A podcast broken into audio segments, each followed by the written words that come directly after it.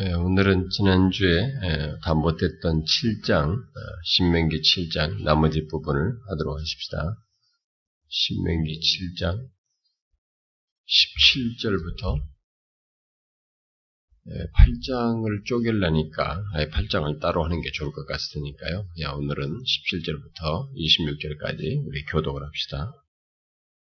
네가 혹시 심중에 이르기를 이 민족들이 나보다 많으니 내가 어찌 그를 쫓아낼 수 있으리요 하리라마는 그들을 두려워하지 말고 내 하나님 여호와께서 바로와 온 애굽에 행하신 것을 잘 기억하되 내 하나님 여호와께서 너를 인도하여 내실 때 내가 본 큰 시험과 이적과 기사와 강한 손과 편파를 기억하라. 내 하나님 여호와께서 네가 두려워하는 모든 민족에게 그와 같이 행하실 것이요 예, 하나님 여호와께서 또 왕벌을 그들 중에 보내어 그들의 남은 자와 너를 피하여 숨은 자를 멸하시니 너는 그들을 두려워하지 말라. 너희 하나님 여호와 곧 크고 두려운 하나님이 너희 중에 계심이니라. 내 하나님 여호와께서 이 민족들을 내 앞에서 조금씩 쫓아내리니 너는 그들을 급히 멸하지 말라. 들짐승이 번성하여 너를 해할까 하느라 네 하나님 여호와께서 그들을 내게 넘기시고 그들을 크게 혼란하게 하여 마침내 진멸하시고 그들의 왕들을 내 손에 넘기시리니 너는 그들의 이 이름을 천하에서 제하여 버리라. 너를 당할 자가 없이 네가 반집내 그들을 진멸하리라. 너는 그들이 조각한 신상들을 불사르고 그것에 입힌 은이나 금을 탐내지 말며 취하지 말라. 네가 그것으로 말미암아 올무에 걸릴까 하노니 이는 내 하나님 여호와께서 가증히 여기시는 것임이니라. 너는 가증한 것을 내 집에 들이지 말라. 너도 그것과 같이 진멸당할까 하노라. 너는 그것을 멀리하며 심히 미워하라. 그것은 진멸당할 것임이니라. 우리가 앞에 7장 전반부에서 이 7장의 내용에 제가 지난 시간에 얘기했죠. 실장을 통해서 하나님께서 이스라엘 백성들이 가난 땅으로 들어가는 미래 땅이죠. 가난으로 들어가는 이들에게 있어서 말씀하시고 싶었던 것이 실장에서 말씀하시고 싶었던 것은 자신들이 어떤 자이냐, 너희들이 어떤 자이냐. 그리고 어, 하나님께서 미래를 향해 나아가는 그들에게 어떤 자이기를 원하시는지 어, 그것을 어, 말씀해 주신다고 했습니다. 이 계속되는 내용도 이제 바로 그것의 연장선상에서 어, 말을 한다고 볼 수 있습니다. 앞에서 하나님은 그들을 성민이다 그랬어요. 거룩한 백성이다. 음? 거룩한 백성이라고 말을 했는데, 그 거룩한 백성이면 선택받은 백성인 것을 말했는데, 이 계속되는 내용에서 오늘 읽은 17절 이하에서도 하나님은 이스라엘이 어떤 자인지를 이제 말하면서 또 어떤 자가 되길 바라는지를 또 여기서 계속 맞물려서 얘기하는데 지금 읽은 내용에서는 어, 뭘 말하겠어요? 하나님께서 이들이 어떤 자들로서 얘기를 하는 것입니까? 음? 저 언뜻 읽어봤을 때 지금 뭐 지금 두려워하고 있는 얘기가 나오는 거 보니까 이 너희들이 가난 땅이라는 미래의 땅을 향해서 미래라는 시간과 미래에 부딪힐 가난 땅의 어떤 경험을 향해서 나아가지만 너희들은 하나님 안에서 안전한 자들이다. 너희들은 하나님 안에서 전혀 염려하지 않아도 되는 그런 존재들이다. 라고 하는 것을 지금 말해주는 것입니다. 이것을 우리가 잘 배워야 됩니다. 똑같은 것입니다. 우리에게. 하나님께서 구별하신 거룩한 백성이요, 택한 백성이라고 말한 그들에 대해서 그들을 하나님께서 어떻게 하시느냐, 어떤 존재이냐, 말을 할 때, 그런 자, 그 하나님의 백성, 거룩한 구별한 백성은 하나님 안에서 삶을 사는 자들이에요. 하나님의 보호막 속에 있는 자들입니다. 그래서 하나님 안에서 안전한 존재들이에요. 그 사실을 얘기하는 겁니다. 가난 땅을 향해서 가는 이들에게 얼마나 필요하고 중요한 얘기겠어요? 그런데 아닌 게 아니라 17절을 보니까 이들이 미래를 향해 나아가면서 마음에 벌써부터 이게 딱 염려하는 겁니다. 심중에 이르기를 이 민족들이 나보다 많으니까 내가 어찌 그들을 쫓아내겠느냐 이렇게 이렇게 생각을 하고 있는 것이죠. 음? 그러니까 그들에게서 이게 지금 절실하게 필요로 한 것입니다. 가나안 땅에서 벌어질 일을 생각하면서 어? 이들이 그를 염려하고 두려워하고 있었기 때문에 하나님께서 다시 그것을 확인시켜주는 확신할 필요가 있어서 그런데 하나님 어떤 자인지를 어, 말을 해줍니다. 이것은 우리에게도 너무나 중요하고 실제적인 문제입니다. 어, 우리도 이 문제를 생각해 봐야 됩니다. 지난주 말씀도 연결지어서 우리도 생각해 봐야 됩니다. 예수 믿는 사람들이 대부분이 지금 이 후반부 오늘 읽은 내용에서 이 문제에 우리는 다 어, 시험에 빠집니다. 그리고 이, 부, 이 부분을 현실적으로 제일 힘들어 하죠. 근데 한번 생각해 보셨나요? 하나님을 믿는다는 게 뭐냐, 이게. 어? 미래라는 땅이 있습니다. 가나안이라는 것이 있어요. 거기서 부딪힐 일들이 있습니다. 거기는 엄청난 일들이 싸워야 하는 문제가 있습니다. 근데 중요한 게 지금 뭐냐? 그것에 앞서서 하나님이 너희들은 하나님 안에서 어떤 존재이냐라는 걸 말하는 거죠. 예? 지금 여기서 말하는 내용을 우리가 유념할 필요가 있습니다. 자, 하나님께서 이제 이런 내용들을 이제 말씀하시는 것은 이스라엘이 가나안 땅에 들어가는 것을 숫자 저들이 민족이 자기보다 크다는 걸 생각하고 두려워하고 있었던 것이죠. 어? 두려워하는 것을 알고 있었어요. 두려워할 것을 보셨던 것이죠. 응? 그들의 마음에 이 자신들이 상대적으로 취약하고 어?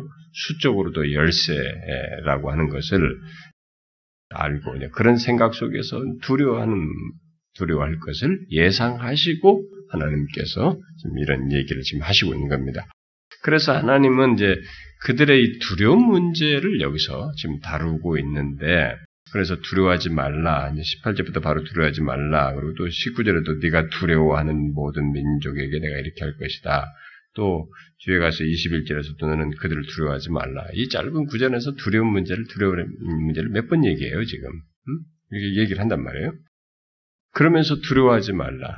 그러고 나서 두려워하지 말라는 말에 딱 상응해가지고 거기에 뒤에서 바로 덧붙이는 말이 뭐냐면 뭐예요?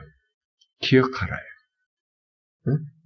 두려워하지 말고 그다음에 잘 기억하되. 응? 뒤에 가서도 그래요. 이런 이제, 이제 기억하는 문제를 얘기하고 있습니다. 여기서 여기서 두려워하는 문제와 기억하는 문제를 이렇게 같이 맞물려서 얘기를 한 거 보게 될 때 우리의 두려움이 어디서 오는가를 여기서 연상해 볼 수 있습니다. 유추해 볼 수 있어요. 하나님 백성들의 두려움이 어디서 오느냐는 거예요. 잘 생각해 보세요. 두려움은 모든 인간이 가지는 본성이에요. 누구나 다 갖는 것입니다. 미래에 대한 불안하고 두려운 문제가 있고 뭐 이렇게 예측하기 어려운 우리들에게 자연스럽게 염려하고 두려워하는 것은 인간의 본성입니다. 근데 하나님 백성들에게 있어서는 이 문제가 좀 달라요. 그래서 제가 사실 이번 수련회 두려운 문제를 얘기하려고 그랬는데 지금 바꾼 거예요. 근데 사람들이 두려운 문제를 아주 얕잡아 봐요. 우습게, 자기들이 다 두려워하면서도 우습게 합니다. 그렇지 않아요. 성경에 왜 달코 달지 두려워하지 말라는 입에다 불고, 모세도 두려워하지 말라. 여우사도 두려워하지 말라. 모두 두려워하지 말라는 모든 사람의 얘기예요. 우리는 그들이 뭐 그런 것도 없이 믿음의 영웅이 될 거라고 생각하는데 그렇지 않습니다. 그게 무리예요.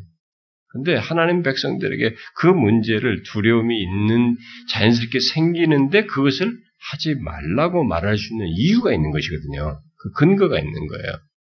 그 여기서도 지금 얘기하는데 그러면 결국 여기서 이 설명으로는 이들이 두려움이 어디서 나오느냐 이게 왜 이 두려움이 이들에게서는 이렇게 하나님 백성들에게서 불현듯 이 두려움이 이렇게 어? 자신들에게서 이렇게 자꾸 나오는 갖게 되느냐 그게 뭐예요? 기억치 않음 잊음으로서 하나님 백성들은 본성적인 문제를 넘어서서 하나님 기억하라고 하는 어떤 내용들이죠. 하나님과 그의 말씀과 모든 걸 포함하겠습니다만, 그러니까 기억지 않고 잊음으로써 두려움이 있게 된다는 것입니다. 자, 이런 맥락에서 우리를 돌아보면 됩니다. 우리 한번 살펴보면 됩니다. 우리가 언제 두려워하는가 봐요. 예수 믿는 사람들. 우리 다 하나님이 어떤 분, 능력 있는 분이시고, 뭐 어떻고 다 알고 있어요. 근데 그 하나님을 믿는다고 하면서 우리 두려워. 왜 두려워요? 그 순간 우리가 잊고 있는 것입니다.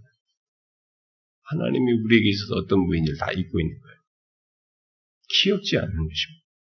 이래서 계속 신명기가 이 문제를 얘기하는 거예요. 신명기가 계속 잊지 말라 기억하라는 강조하는 거예요. 이것이 안 되면 잊, 고 기억지 않게 되면 우리는 두려움, 교만 이것들이 막 솟아나요.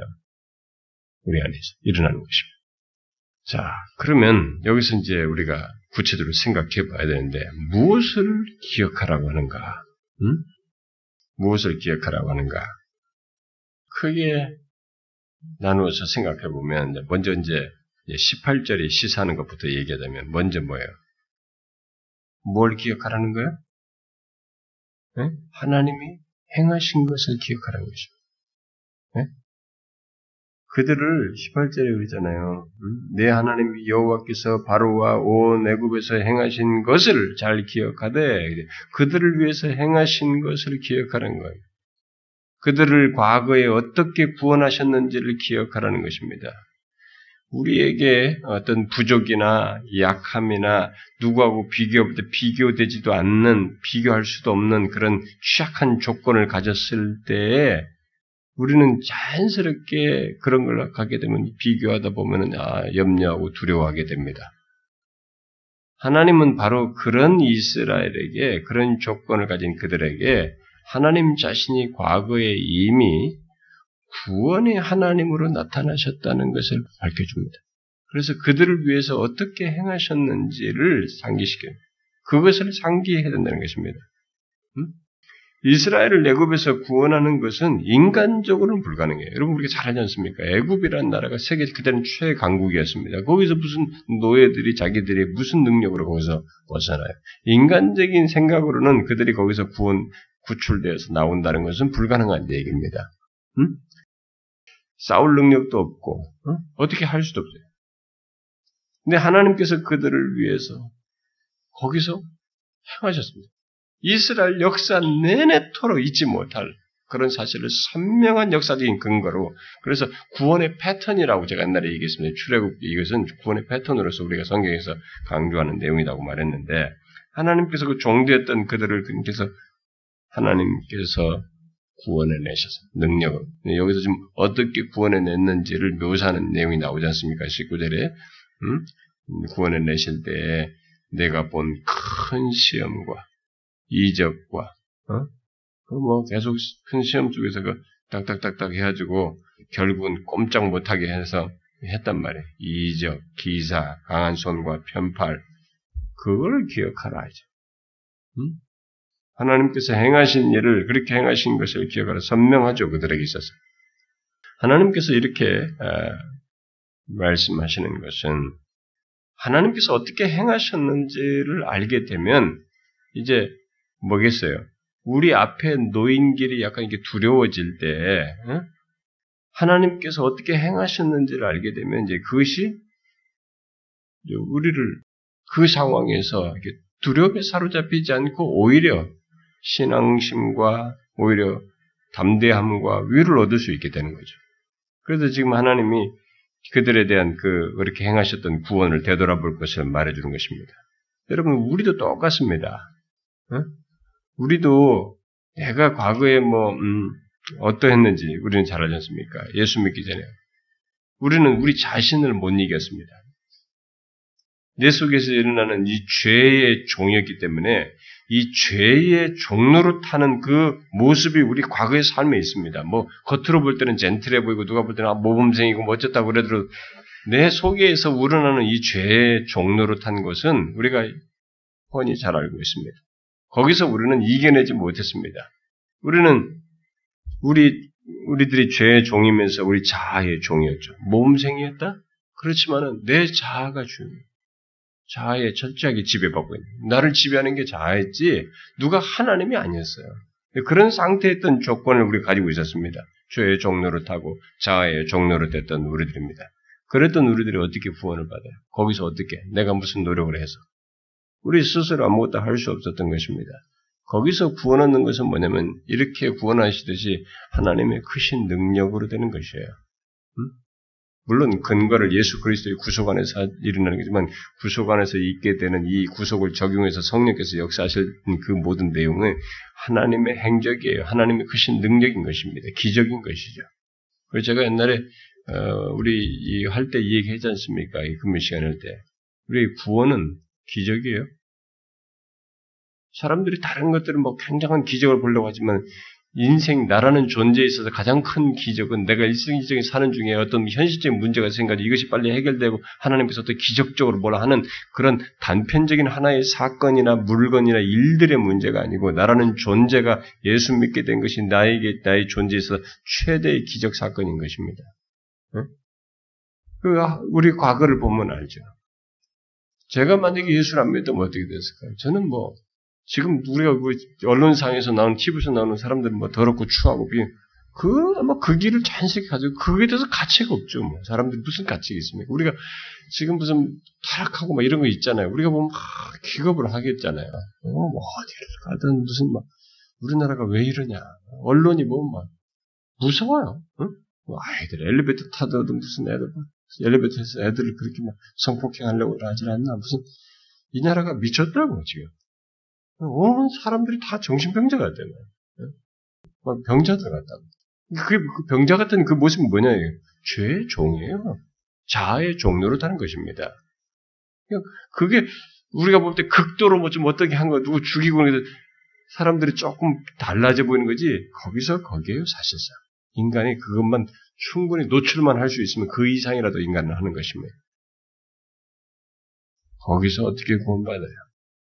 우리가 거기서 구원받은 것은 우리 어떤 노력으로 된 것이 아닙니다. 우리는 노력으로 그런 상태에서 구원받을 수가 없죠.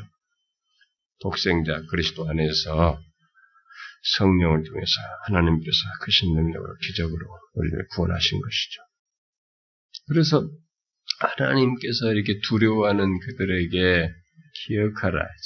뭐 하나님이 행하신 것을 우리 안에서 행하신 것을 이렇게 우리가 하나님께서 성경에 기록된 대로 우리 개인의 구원에 있을 뿐만 아니라 하나님께서 이렇게 계시적으로 역사 속에서 어떻게 행하신 것을 기억하는 것입니다.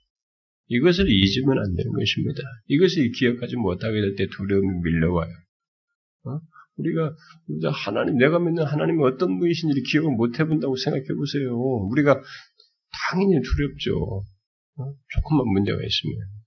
미래도 다 두려운 미래인 것입니다. 뭐 하나님이 어떤 분이신지 우리에서 행하신 것이 어떤 것인지 모르면은 미래도 당연히 두려워요.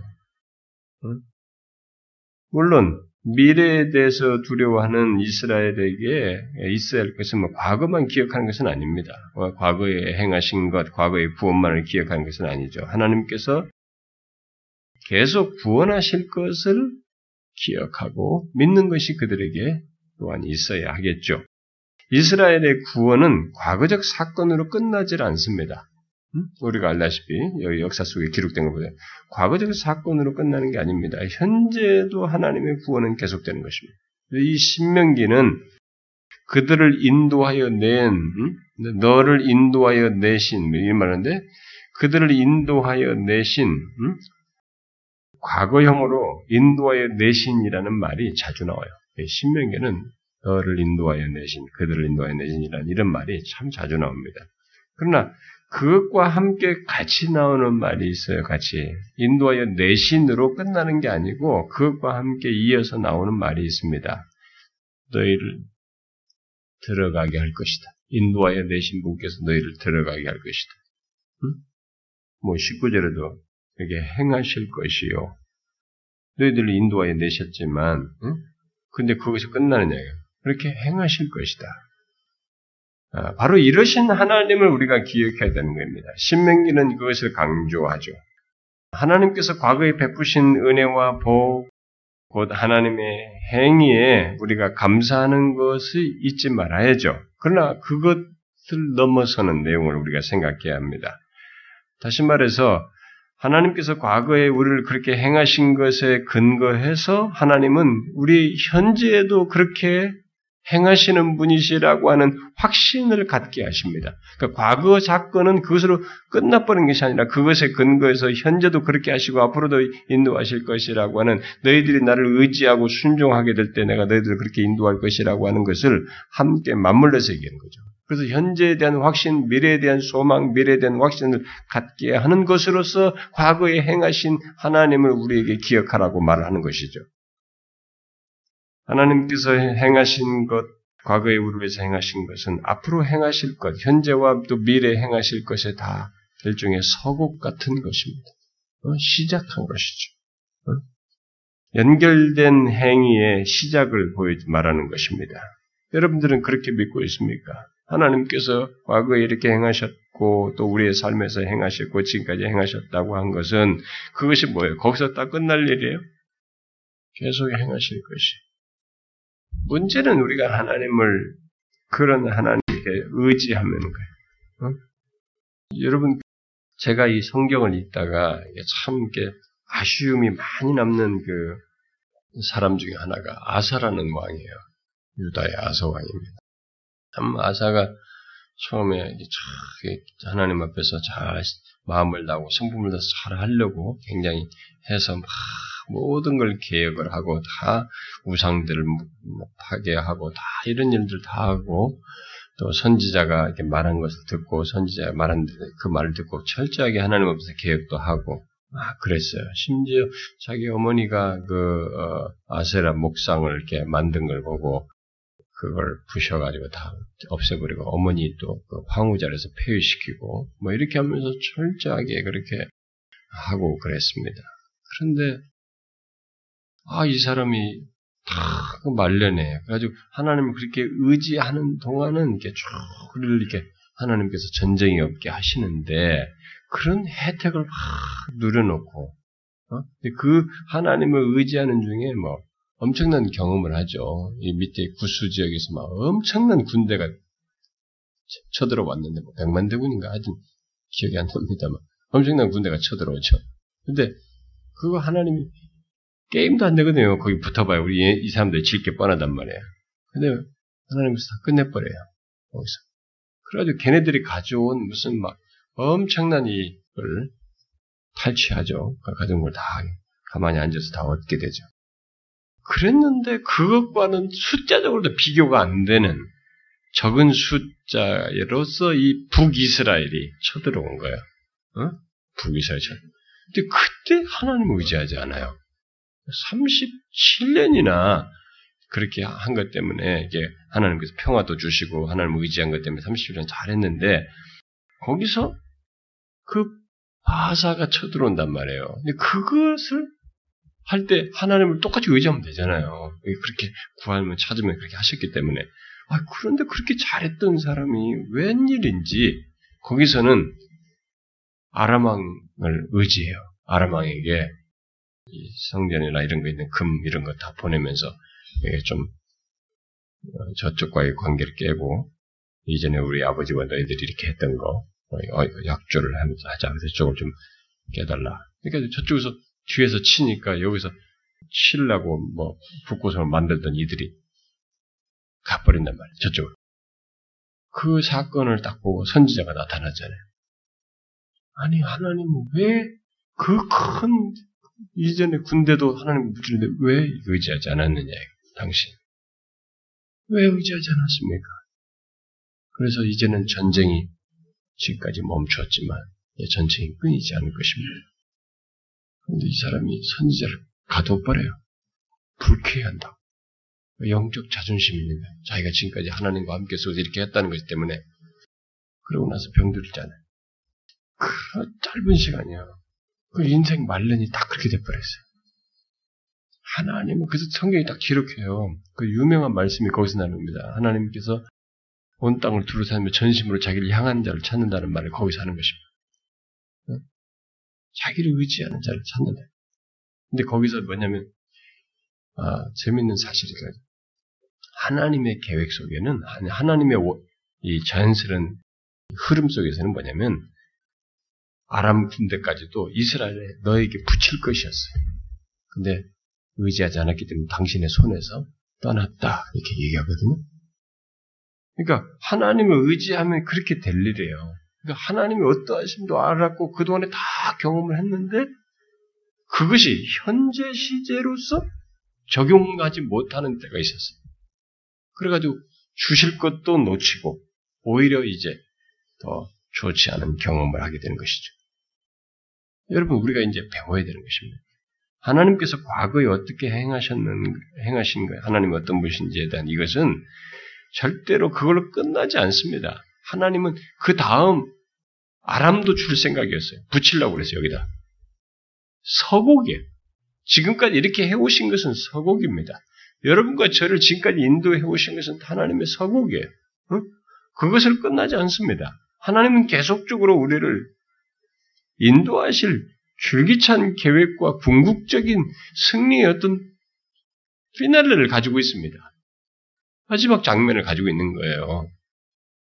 그러니까 과거에 우리를 어떻게 행하셨는가를 생각하면은 그것을 현재에 대한 하나님과 동일하신 그 하나님을 어, 기억해야 되고 그분을 확신해야 하는 것이죠. 어? 미래도 그렇게 하실 것을 믿어야 하는 것이죠. 그래서 여기 18절에 내 하나님이 행하신 것을 기억하되 라고 한 뒤에 19절에 행하실 것이요 라고 말하고 있는 것입니다. 어? 행하실 것이요. 자, 이런 맥락에서 성경은 우리의 구원을 말할 때 절대로 과거적인 구원으로 구원받았다는 것으로 끝내지 않잖아요. 구원을 받는다, 아니에요? 구원을 이루라라고도 말하고 구원받을 것이다라고도 말하지 않습니까? 이렇게 성경은 시제를 이렇게 우리를 구원하신 것으로 끝나지 않고 계속 구원하 우리 구원 현재도 이 땅에 살면서도 구원을 하시고 또 궁극적으로 구원하시는 이게 하나님의 우리에게서 행하심의 연결고리예요. 그러니까 그것을 우리가 항상 생각해야 됩니다. 우리의 구원이라는 것도 그런 식이고 구원의 여정 속에 있는 우리의 삶도 하나님이 우리에게서 어떤 분식 행하신 것이 이렇게 연결고를 가지고 있습니다. 그런 믿음을 우리가 확고히 가져야 되는 것이죠. 그리스도께서 십자가에서 이루신 것을 우리가 믿습니다. 신자들이 음? 그의 죽으심의 효력이 뭐예요? 우리를 이제 더 이상 심판을 받지 않게 하시고 죄의 형벌을 당하지 않게 하시게, 하시게 됐다고 하는 그런 것으로부터 우리를 구원하셨다는 것을 분명히 말합니다. 우리 십자가의 죽으심으로 말미암아서. 그런데 그 효력이 뭐예요? 그런 것들을 다 이제 끝냈다고 하는 것을 끝납니까? 현재에도 현재에도 그렇게 그리스도의 구원의 효력은 현재에서도 구원하시는 것으로 나타나는 것입니다. 죄의 권세로부터 우리를 구원하시는 것을 나타내시는 그래서 우리가 이 세상의 삶의 현재의 이 죄가 우리에게서 어, 역사하는 이런 것에 대해서도 이길 수 있는 것은 탐욕과 이런 모든 죄악들이 우리에게 특징게 덤비지만 그런 것들이 일어나지만 거기에 우리가 궁극적으로 결론적으로 패하지 않고 그것을 지나고 이길 수 있는 것은 그리스도의 구속의 효력 때문에 그래. 그것 때문이지 여러분과 제 자신의 타고난 능력 때문이 아니다. 죄는 인간이 가지고 있는 잠재적 능력이나 지력이나 어떤 것으로 이겨낼 수 있는 성질일 것이 아닙니다. 죄는 죄의 권세는 그리스도의 구속에 근거해서요. 그 효력 때문입니다. 미래에 대한 것도 마찬가지예요. 그래서 그리스도, 그리스도의 그 구속의 효력으로 우리는 궁극적인 구원에 나중에 이르게 되는 것이죠. 그래서 여기서 하나님께서 모세를 통해서 미래에 대해서 두려워하는 마음을 가질 어, 이스라엘 백성들에게 어, 그들을 위해서 원수를 쫓아내시겠다고 원수를 쫓아낼 왕벌을 보내실, 보내실 것을 얘기하죠. 여기서 음? 내 하나님 여호와께서 또 왕벌을 그들 중에 보내어 그죠? 보내어서 이렇게 남은 자와 너를 피하여 숨은 자를 멸하실 것이다. 응? 하나님은 그렇게 하실 거예요. 왕벌이 무엇을 말하든지 이스라엘의 대적을 괴롭히게 될 괴롭히는 어떤 방편을 사용하실 것을 일단 시사하는 건데 종종 성경에서 언급된 것들로 이 얘기를 하자면은 뭐 사방을 두렵게 하신다든가, 어? 예? 그들을 어, 낙심케 한다든가. 어? 여러분 뭐 야곱이 피해갈 때도 사방을 다 두렵게 하시네. 우리는 그런 것에 혜택을 혜택만 받지 그것의 실상이 어떤 것인지를 눈으로 확 보면 그 실체를 다 못 봅니다. 하나님께서 우리 인생 속에 어떤 문제가 있는데 나는 지금 막 굉장히 두려울 것 같은데 그래서 이런 것이 다 염려가 되는데 사방을 하나님께서 다 잠재우시는 말이죠. 사방을 두렵게 하셔서 이런 것들을 다 잠재우시는 이런 역사에 대해서 우리는 눈으로 못 봐요. 그걸 통치적으로 입체적으로 볼 수가 없습니다. 우리는 하나님께서 왕벌을 보내시는 것이 바로 그와 같은 것이라고 봐요. 자기 백성들 그러니까 하신다 이게 하나님께서. 응?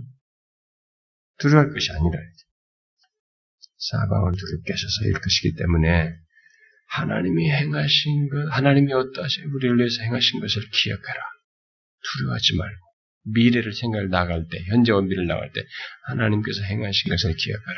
계속 행하실 것이다. 왕벌을 보내실 것이다. 이렇게 우리를 위해서 행하실 것이다. 이것을 하나님이 우리에게 어떤 분으로 계셔서 행하시는지 이걸 기억하라는 것입니다. 요거 잊어버리면 두려워져요. 두려움이 생깁니다. 미래가 자연스럽게 두려운 문제인데 뭐 가서 싸워야 되는데 누구나 알아도 두렵게 할 문제인데 그것을 두렵지 않을 이유는 하나님께서 행하신 것을 기억하는 것입니다.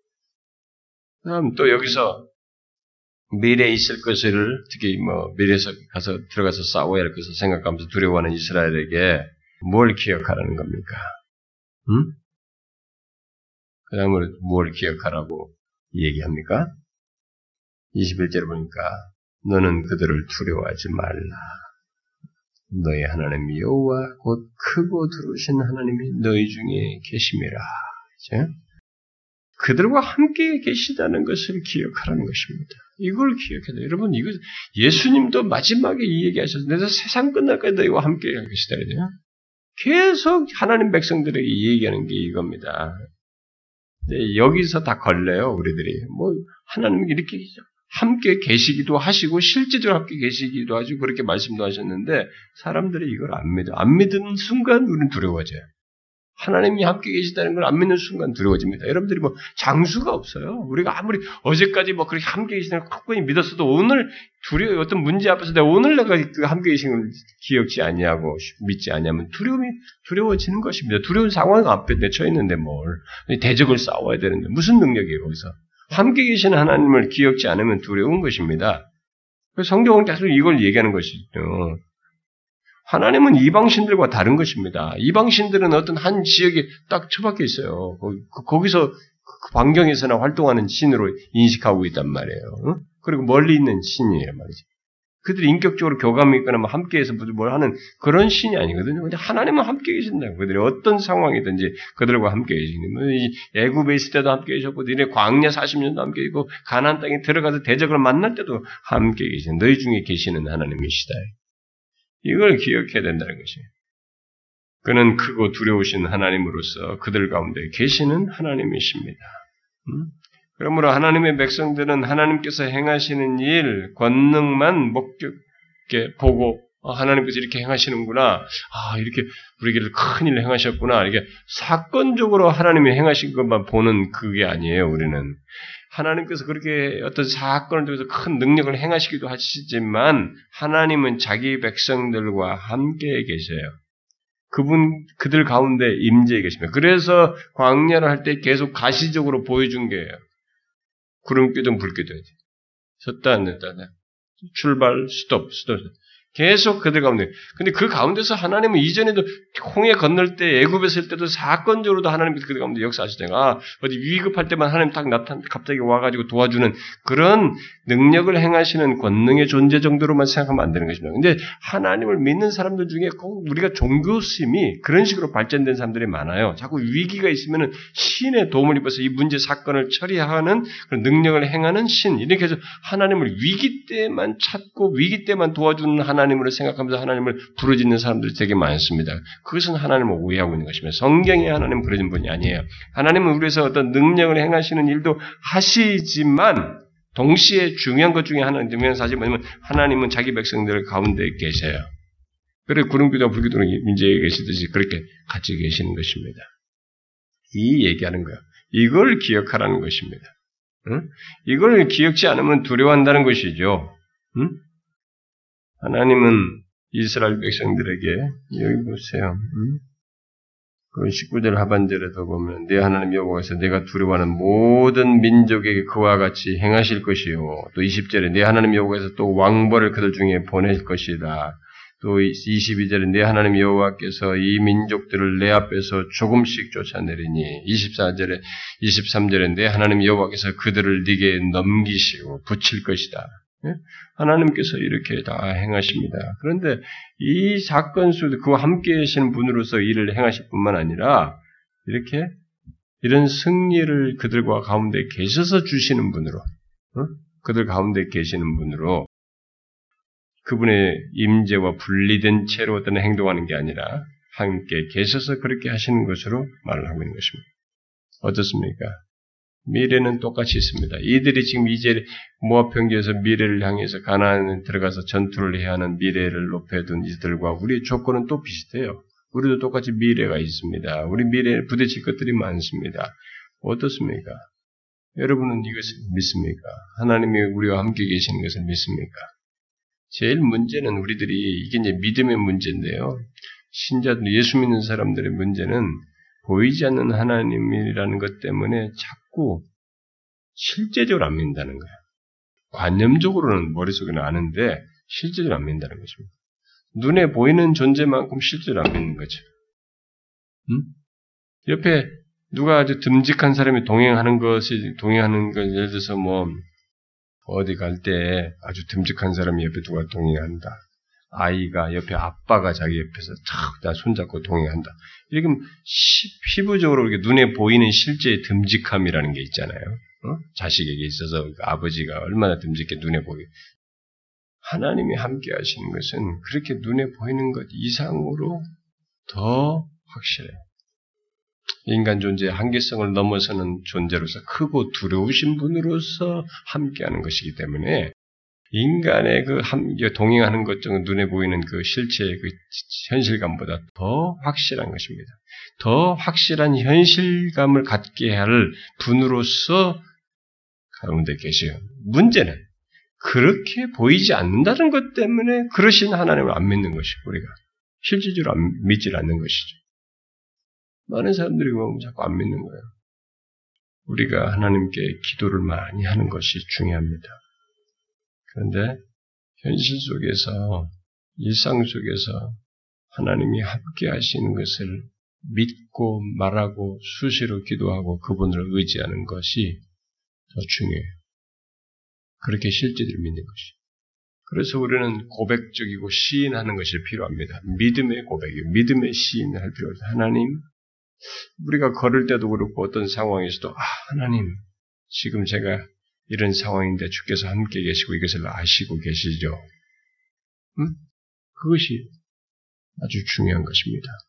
그 옛날 청교도 시대나 옛날 시대의 그 청교도 후예들이나 이런 사람들이 그 전통 속에서 가졌던 그 어, 행동들 중에 제가 옛날도 그런 얘기 해줬습니다만은 어, 그 아이들이 식탁에서도 밥 먹을 때 하나님이 주님이 여기 식탁에 같이 와 계시는 것으로 이렇게 가르쳐 줬다. 그러기 위해서 그걸 가시화하기 위해서 식사 테이블에 의자 하나를 비워놓는 것까지 이렇게 비워놓고 여기는 주님이 앉으시는 것이다라고까지 이렇게 말하는 일이 있었다. 그게 자칫 잘못하면 조금 약간 위험해질 수도 있습니다만은 그들은 이제 그렇게 실제적으로 하나님의 임재를 우리 가운데 계시는 것을 가르치고 싶었던 것입니다. 부모들이. 음? 그러니까 우리 일상에서 항상 그것을 보셔야 됩니다. 여러분들에게 제가 이렇게 마인드 컨트롤 하라는 게 아닙니다. 여기 역사 속에 이렇게 말씀하시고 실제로 그렇게 함께 계셔서 이스라엘을 인도하신 그 하나님을 똑같이 우리가 믿고 사실로서 있는 사실을 인정하라는 거예요. 믿음이 있거든 믿음으로 시인하고 고백하라는 것입니다. 어? 내가 아프면 아픈 상황에서도 하나님이 가운데 우리 가운데 내 삶의 가운데 계신다는 것을 시인하라는 것입니다. 어? 이걸 못하게 되면 우리 마음속에 일어나는 것은 불안, 두려움, 염려. 당연해요. 힘든 것입니다, 여러분. 아니, 불안할 상황인데 뭐. 우리는 이것을 해야 돼요. 이게 믿음의 고백이에요. 믿음은 바라는 것을 실상에 보지 못하는 것을 증거는 우리는 보지 못하는 것입니다. 어, 이거 확고한 것입니다. 우리에게 있어서. 그 다음 여기 미래에 대해서 두려워하는 마음을 가진 이스라엘에게 또 뭘 하고 있습니까? 음? 22절 이하를 보게 되면 22절 이하에서 경고의 어떤 약속, 어, 아니 경고와 어떤 격려가 되는 약속의 말씀을 어, 하시고 있습니다. 네, 그 말은 미래를 두려워하는 자에게 필요한 것은 하나님의 말씀이다라는 것이죠. 음? 잘 생각해 보세요. 제가 확신을 가지고 말할 수 있습니다. 뭐냐면 인생을 살아가는 데 있어서 미래에 대해서 두려움이 있고 미래에 대해 불안하게 될 이런 상황에서 뭐가 필요한 줄 아십니까? 하나님의 말씀이 필요합니다. 하나님이 어떤 분이신지를 행하신 것을 기억해야 되고 또 이렇게 음? 우리와 함께 계시는 것을 기억해야 됩니다. 그런데 때때로 이것이 기억을 못하는 때도 있어요. 어떤 일이든 마음 뺏길 때에 그런 것들을 다 다시 우리에게 확고하게 하는 것이 말씀이에요. 그뿐만 아니라 우리가 자칫 잘못할 수 있는 것들, 어, 미처 생각지 못할 그런 미래의 두려움을 하면서 미처 생각지 못할 것까지 미래에 있을 것들을 예견해서 우리에게 밝혀주고 바른 길을 가도록 하고 거기서 위로를 주고 용기를 주고 힘을 주는 게 뭐냐? 하나님 말씀이에요. 그래서 미래에 대한 미래를 앞에 두고 있는 사람에게 필요한 게 뭐냐? 하나님 말씀입니다. 그런데 잘 보세요. 제가 이 얘기하지만 여러분들 우리 교회 우리 교회가 지금까지 가졌던 특징 중에 저는 여러분들에게 율법주의자인 걸 되게 뭐라 했어요.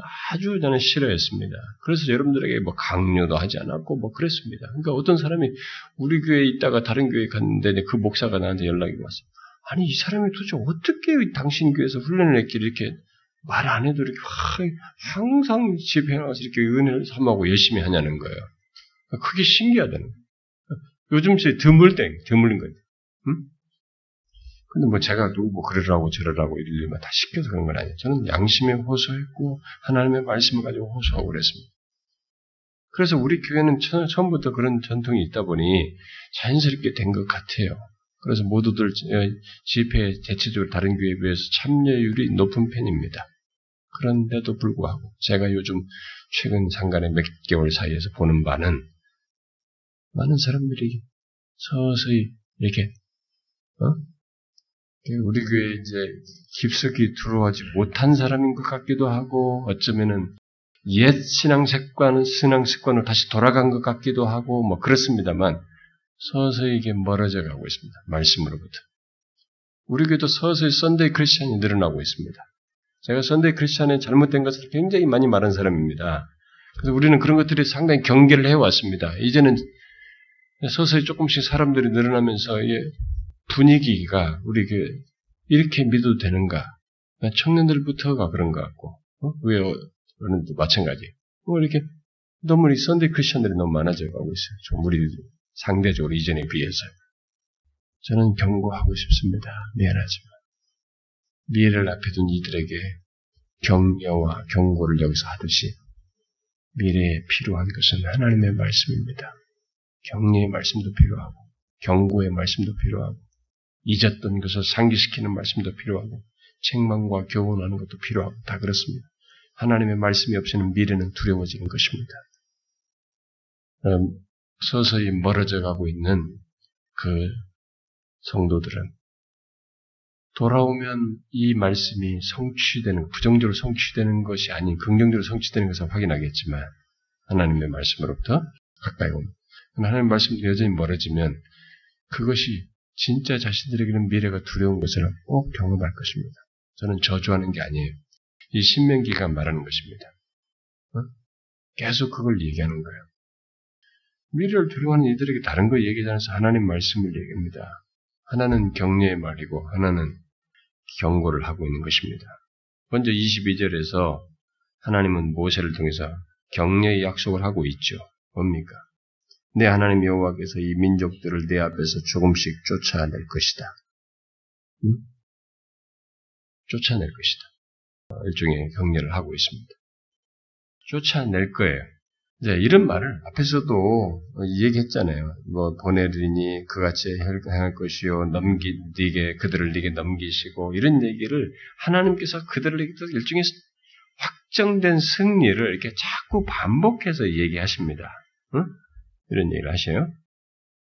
그런데 이제 이런 문제, 이런, 이런 얘기를 하실, 할 때에 사람들이 착각하고 있어요. 그래서 여기 22절 상반절이 아주 중요한 것을 우리에게 상기시켜 주는데요. 하나님께서 이렇게 쫓아낼 것이다, 뭐, 이게 붙일 것이다, 다 이렇게 했을 때, 하나님께서 승리에 대한 이런 미래의 승리를 이렇게 말씀을 해주셨을 때 사람들은 자꾸 생각하기 뭐냐면 아 그러면 하나님께서 우리가 딱 들어가면은 이제 전쟁이 일어나지만 하나님께서 탁 모두를 한꺼번에 단번에 저들을 그냥 없애버리시겠지, 응? 끝내버리시겠지. 한 번에 극적인 어떤 승리와 구원을 어, 생각하고 싶어 합니다. 응? 많은 사람들이. 성경에서 하나님의 어떤 이런 승리가 어, 우리에게 어떻게 하시겠다고 하는 이런 진수를 접하게 될 때 사람들이 기대하는 것은 단번에 단칼에 예, 단번에 끝내버리시는 그런 승리와 구원을 많은 사람들이 생각을 합니다. 그런 기대를 자연스럽게 하죠. 사람들이 많은 사람들이 얼마든지 하나님은 그러실 수 있습니다. 충분히 그러실 수 있어요. 그런데 하나님은 그렇게 하지 않습니다. 여기 뭐라고 써 있어요? 조금씩 쫓아내리니 그러죠. 이전 번역은 점점이라고 되어 있었죠? 점점 쫓아내리니 됐어요. 우린 질문이 생깁니다. 응? 왜 이렇게 하실까? 아니, 쫓아내시다면 단번에 그냥 끝, 끝내버리시지. 뭐, 그게, 우리를 뭐, 갖고 장난치시나? 우리는 질문할 수 있어요. 특별히 많은 사람들이 자신들이 굉장히 힘들 때, 음? 또 하나님의 어떤 그 절박한 도움이 필요하다, 필요한 상황을 오랫동안 경험하고 있을 때, 사람들은 하나님께서 막 극적으로 빨리 해결해 주시기를 바라는 그런 기대를 갖습니다. 그런데 하나님은 그렇게 하지 않습니다. 우리가 많이 경험하다시피 그렇게 얼마든지 그렇게 하실 수 있음에도 불구하고 보편적으로 하나님은 자신의 뜻을 점진적으로 성취하시는 모습을 취하세요. 성경을 보면 많이 그게 기록되어 있고 그런 사실을 우리에게 사실상 성경을 많이 여기도 직접적인 이런 진술이 있습니다만 우리 경험 속에서도 쉽게 확인하는 일입니다. 왜? 왜 그럴까요? 왜 조금씩 쫓아내, 쫓아내지면 단번에 좀 하시지. 극적인 승리를 즉각적으로 줘버리시지. 그것은 우리에게 무엇이 최선의 것인지를 아시기 때문에 그래요. 무엇이 우리에게 최고가 되는지를 아는 것이죠.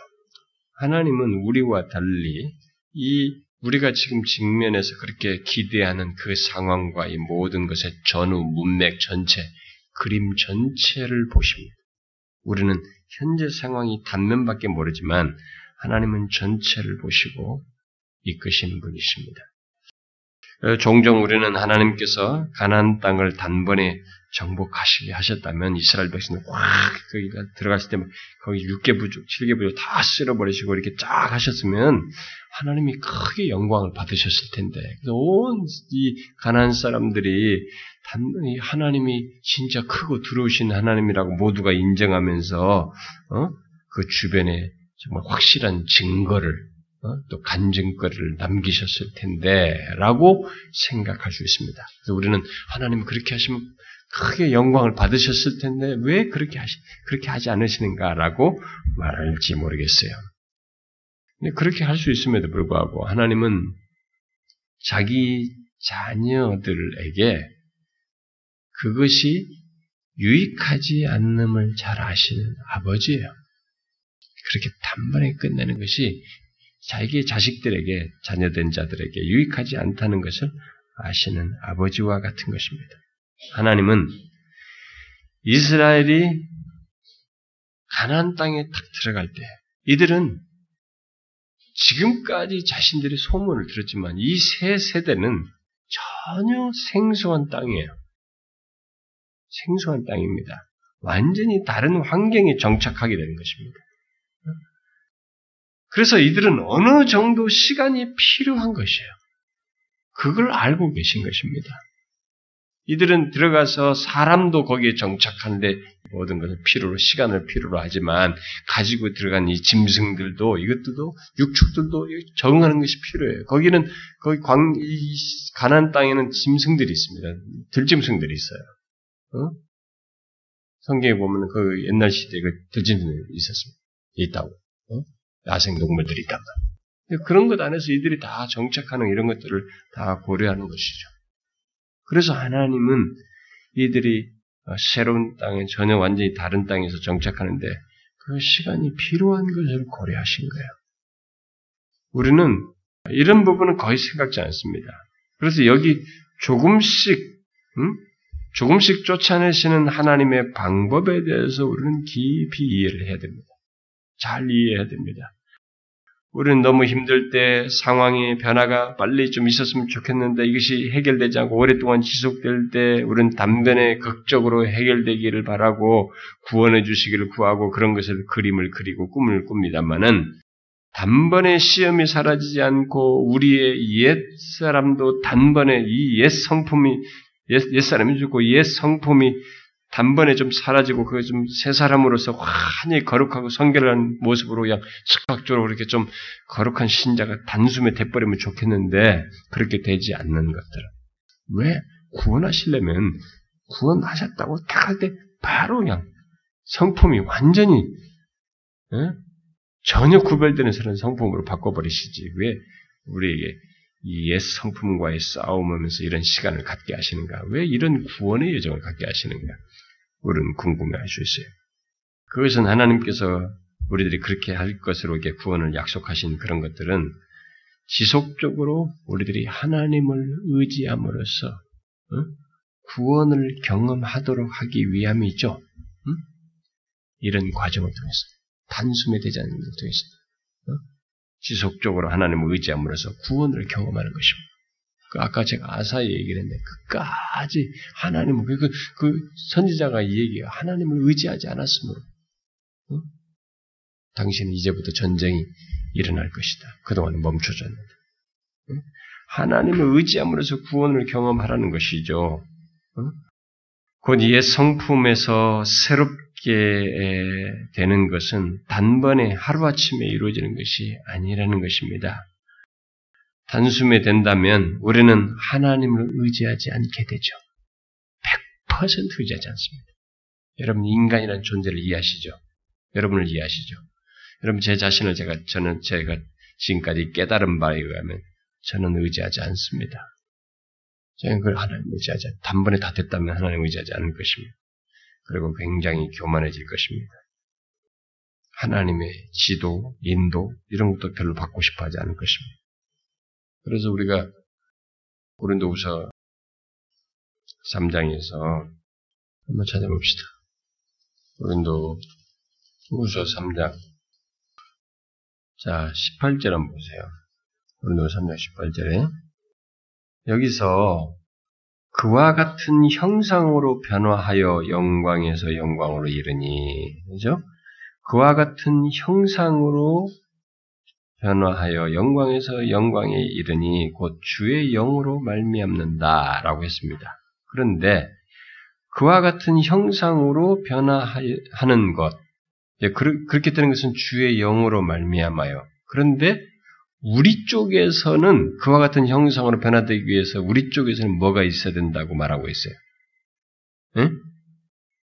거기 다 있는 거예요. 내가 이제 답을 말하고 싶지만 여러분들에게 상기시키고 여러분이 하면서 기억, 기억을 좀 오래 하라고 내가 지금 질문한 거예요. 다 나와 있고, 거기 있어요. 답도 다 있는 거야. 응? 정확하지가 않네. 뭐라고 좀 정확하게 말해봐요.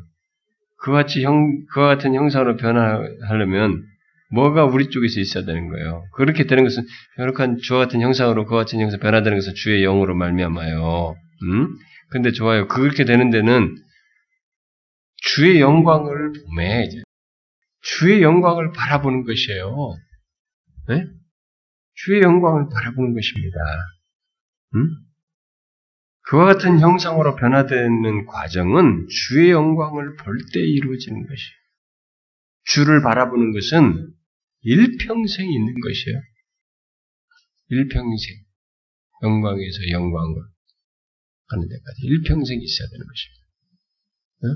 단내적인 사건이 아니고 일평생 있어야 되는 우리가 이게요, 이게 그래서 항상 어떤 상황이든 이 하나님의 세계, 주님의 일을 하는 세계, 은혜의 세계에서는 이런 면이 있어요. 항상 주를 바라보는, 주의 바라보는 거예요. 주님을 항상 의지함으로써, 예?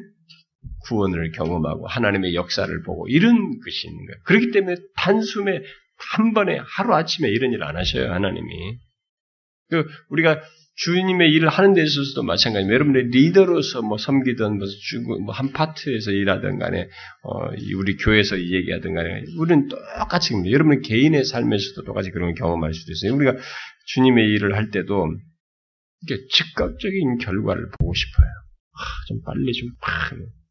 옛날에 음, 우리 동료 중에 어, 어떤 목사님이 그 교회 개척했을 때 제가 유학에서 와가지고 이렇게 그 교회에서 가끔 설교를 했을 때 자기가 나한테 고백했어요. 지금은 이제 교회가 굉장히 커졌습니다만 자기가 그때는 교수를 하고 있었는데 교수를 하다가 개척을 했는데 자기가 개척하면 아니 금방 1년에 한 300명 나올 줄 알았대.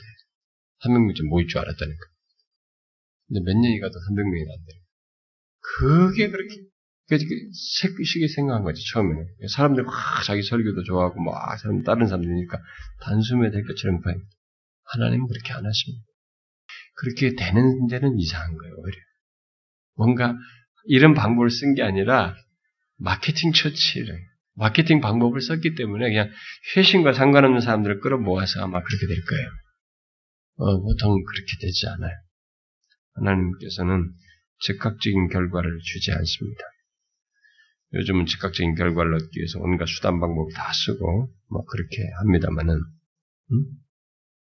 우리나라에 무슨 인터넷 성도들 모아가지고 무슨 몇 개월 사이에 천 명을 모았다고 그러는데 그것이 그들을 망쳐요. 하나님께서 뜻하고 원하시는 것을 그들은 못 드러내요. 갖지를 못합니다. 저도 이 개척하면서 많이 예, 달, 깨닫게 됐습니다만 한 영혼이 얼마나 귀한지 예. 한 영혼이 얼마나 귀한지. 한 사람이 변화되는 거 얼마나 엄청난 일인지 상상을 못해요. 한 사람이 변화되는 것은. 여러분 그것을 예수님께서도 보이셨잖아요. 예수님이야말로 이 땅에 존재했던 선생들 중에 최고의 선생 아닙니까? 최고로 탁월하신 분 아닙니까? 이 탁월하신 분께서 3년 동안 제자를 훈련을 시켜서 교육 양육을 시켰습니다. 뭐 한 6개월 가르치면 벌써 좀 잘 따를 만한 사람 하나 나와야 되잖아요. 응? 안 돼요. 3년 동안 가르쳤는데도 응? 그들 안에서 뭐 저주도 하고 자기를 실망시키고 뭐 어? 엉뚱한 엉망시대 게다가 그 중에 한 명은 자기를 배신하고 어? 그런 일을 하고 제자 중에 한 사람은 그런 일을 하고 심지어 주님의 그 탁월한 설교를 듣고도 어떻게 보면 세상적인 기준으로 보면 막 사람들 그 탁월한 설교를 듣고 사람들 확 이렇게 좀 모여서 막 끝까지 좀 따르면 좋겠는데 어땠어요? 그 설교를 사람들이 좋아하지 않았습니다. 우리는 여기서 위로가 됩니다. 좋아하지 않습니다. 지난주 수요일 날 그 목사님부터 막 그 고통을 얘기하시던데 하나님의 말씀을 바르게 하게 되면 고통스럽습니다. 부목사 때까지도 그건 몰라요. 담임 목회를 해보면 압니다. 담임 목회를 하면 완전히 그때 알아요. 부목사 때는 이미 주어진 영혼들을 하기 때문에 상대적으로 덜 해요. 담임 목회를 해보면 절대로 그게 쉽지 않아요. 아, 이게 사람들이 싫어하는구나. 그런 말씀을 싫어해서 사람들이 튕겨나가는 거 보는 거 목사가 속이 쓰려서 못 견딥니다. 그런데 뭐 어떤 사람들은 뭐 속이 쓰게 막 털고 나가듯이 말씀에 대해서 반발로서 나가는 것, 말씀에 대한 반발 속에서 뭘 하는 것, 이런 것에 대해서는 우리가 막을 수 없어요. 마음을 붙잡아도 뭐 그것을 반발하는 사람은 이미 그것을 수용할 수 있는 사람이 아니기 때문에 막기 어려워요. 예수님도 안 됐습니다. 심지어 반응이 좋았던 사람도 끝까지 자기 곁에 있지 않았어요. 그런 걸 보게 될 때 이게 주님께서 우리에게 보이셨습니다. 뭐 어떤 것이든 단숨에 하나님의 역사를 단숨에 이루진 않는다는 것입니다.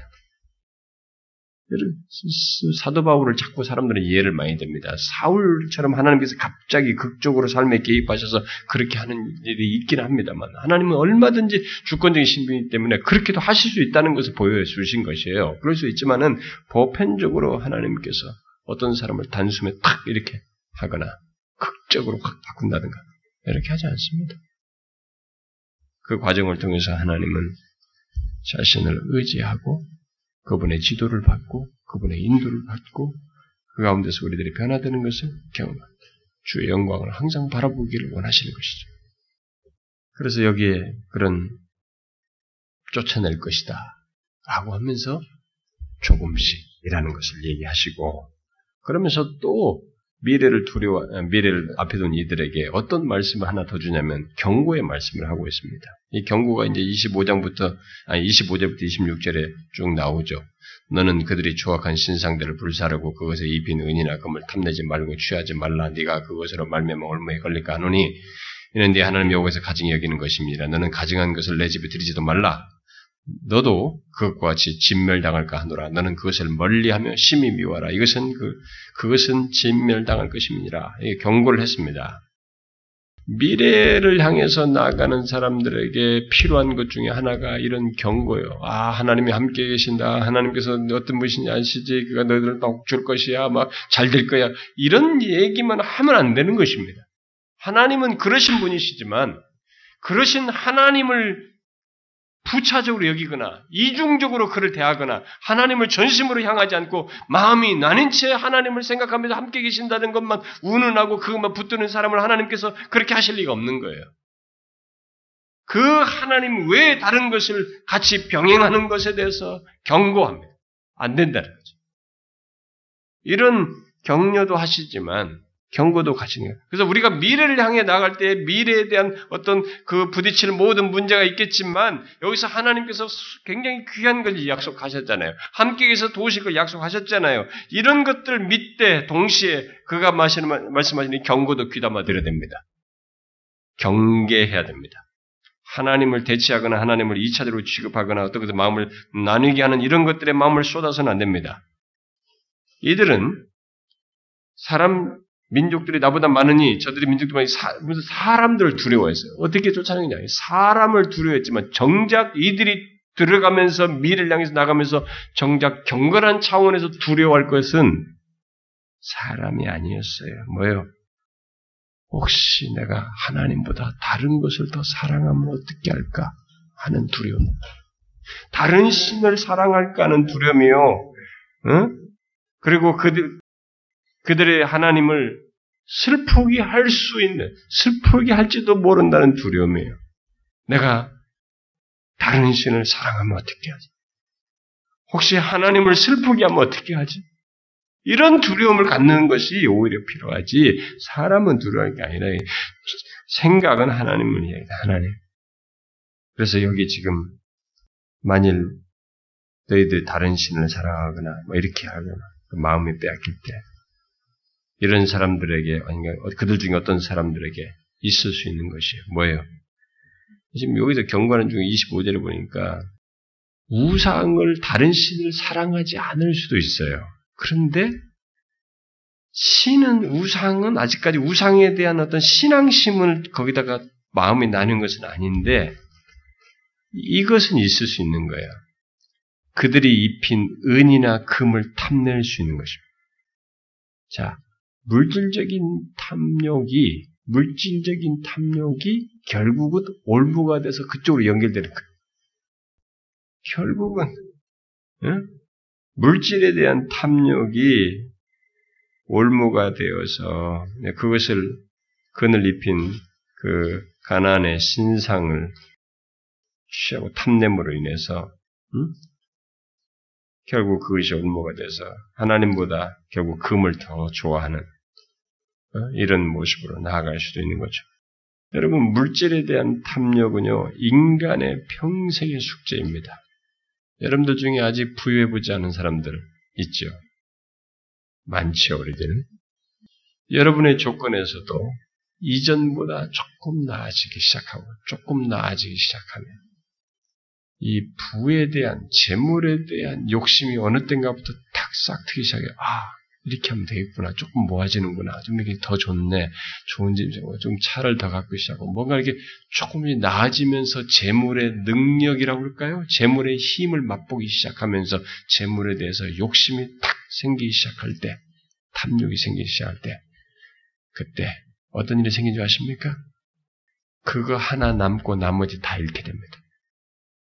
명심해야 됩니다. 재물에 대해서는, 물질에 대해서는 인간의 생명 다 죽을 때까지 숙제예요. 어, 요건 아무 장사가 없어요. 어느 순간에든지, 여러분의 인생의 어느 때든지, 물질을 사랑하면, 그것 외 모든 것을 잃게 됩니다. 하나님까지 잃을 수 있어요. 하나님까지 잃을 수 있습니다. 그래서 경고하는 것입니다. 자, 미래를 두려워하는 자들에게 뭐야? 하나님이 행하신 일을 기억하라. 하나님이 계속 함께 하신다는 것을 기억해라. 하나님의 말씀을 들어라. 특별히 너희들을 향한 권면, 경고의 말씀을 들라. 미래는 경고가 필요해요. 경고 없이 미래를 접하는 것은 위험한 것입니다. 인간은 똑똑하지 않습니다. 저와 여러분에게도 똑같이 필요합니다. 우리 앞에 펼쳐지는 미래, 우리는 하나님이 어떤 분이시며 어떻게 행하셨는지를 기억하고, 나 같은 자를 지금까지 구원하셔서 어떻게 행해 오신 것을 기억하고, 그 하나님을 계속적으로 신뢰하는 것이며, 그분이 계속적으로 우리의 삶 가운데 함께 계신다는 것을 믿는 것입니다. 그리고 항상 하나님의 말씀을 귀 기울여야 됩니다. 특별히 경고의 말씀을 귀 기울여야 됩니다. 똑같습니다. 그래서 여러분들이 미래 하나님 말씀과 연관시키면 됩니다. 여러분들에게도 펼쳐지는 미래를 하나님 말씀 없이 가려고 하면 안 됩니다. 위험해져요. 꼭 위험해집니다. 어, 난 교회 다, 다니는데요. 나올 수는 있어요. 그러나 여러분들의 마음은 이미 멀어져 있을 것입니다. 최소의 끈을 가질 수 있습니다. 주일 예배 와서 예배 드리고 하고 뭐 이 정도는 유지할 수 있습니다. 그러나 여러분 안에 이미 껍데기만 있지 속은 옛날 같지가 않을 것입니다. 저는 수도 없이 배웠습니다. 제 자신 안에서도 확인하고 성경에서도 증가하는 바이지만 지금까지 저는 교회 안에서 수도 없이 봐왔습니다. 하나님 말씀으로부터 듣지 않고 미래를 현재를 경험하고 직면하는 사람들은 껍데기만 있어요. 속이 옛날 같지가 않습니다. 분명해요. 분명합니다. 그래서 제가 연말이 되면 그래도 형식적인 듯 하면서도 실제적으로 제가 얘기하기 위해서 직분자들에게나마 당신은 1년 한 해 동안에 은혜의 방편들에 충실했습니까? 라는 질문을 합니다. 근데 여러 성도들이 집사님들이나 직분자들이 그 질문에 적당히 답하면서 태도를 안 바꿔요. 내가 안, 1년째, 2년째 안 바꿔도 또 질문만 하거든요. 그러면서 나는 양심에 호소하는 사람이지, 뭐 이렇게 출석부 부르는 사람이 아니거든요. 어? 그렇게 하면 안 됩니다. 직분자로서도 그렇고, 신자로서도 그렇게 하면 안 됩니다. 말씀으로도 멀어지면 안 됩니다. 이렇게 합니다. 그래도 여전해. 제가 그러면 어떤 교사 하듯이 그러면 집사 임명 안 합니다 하면서 안 해드릴까요? 그럴 마음은 조금 옛날에 있었어요. 근데 누가 나보고 그랬거든요. 목사님은 어떤 자격 조건 된 사람들만 직분자 주면 언제 우리 교회에서 직분자 돼서 몇 사람이나 나오겠습니까?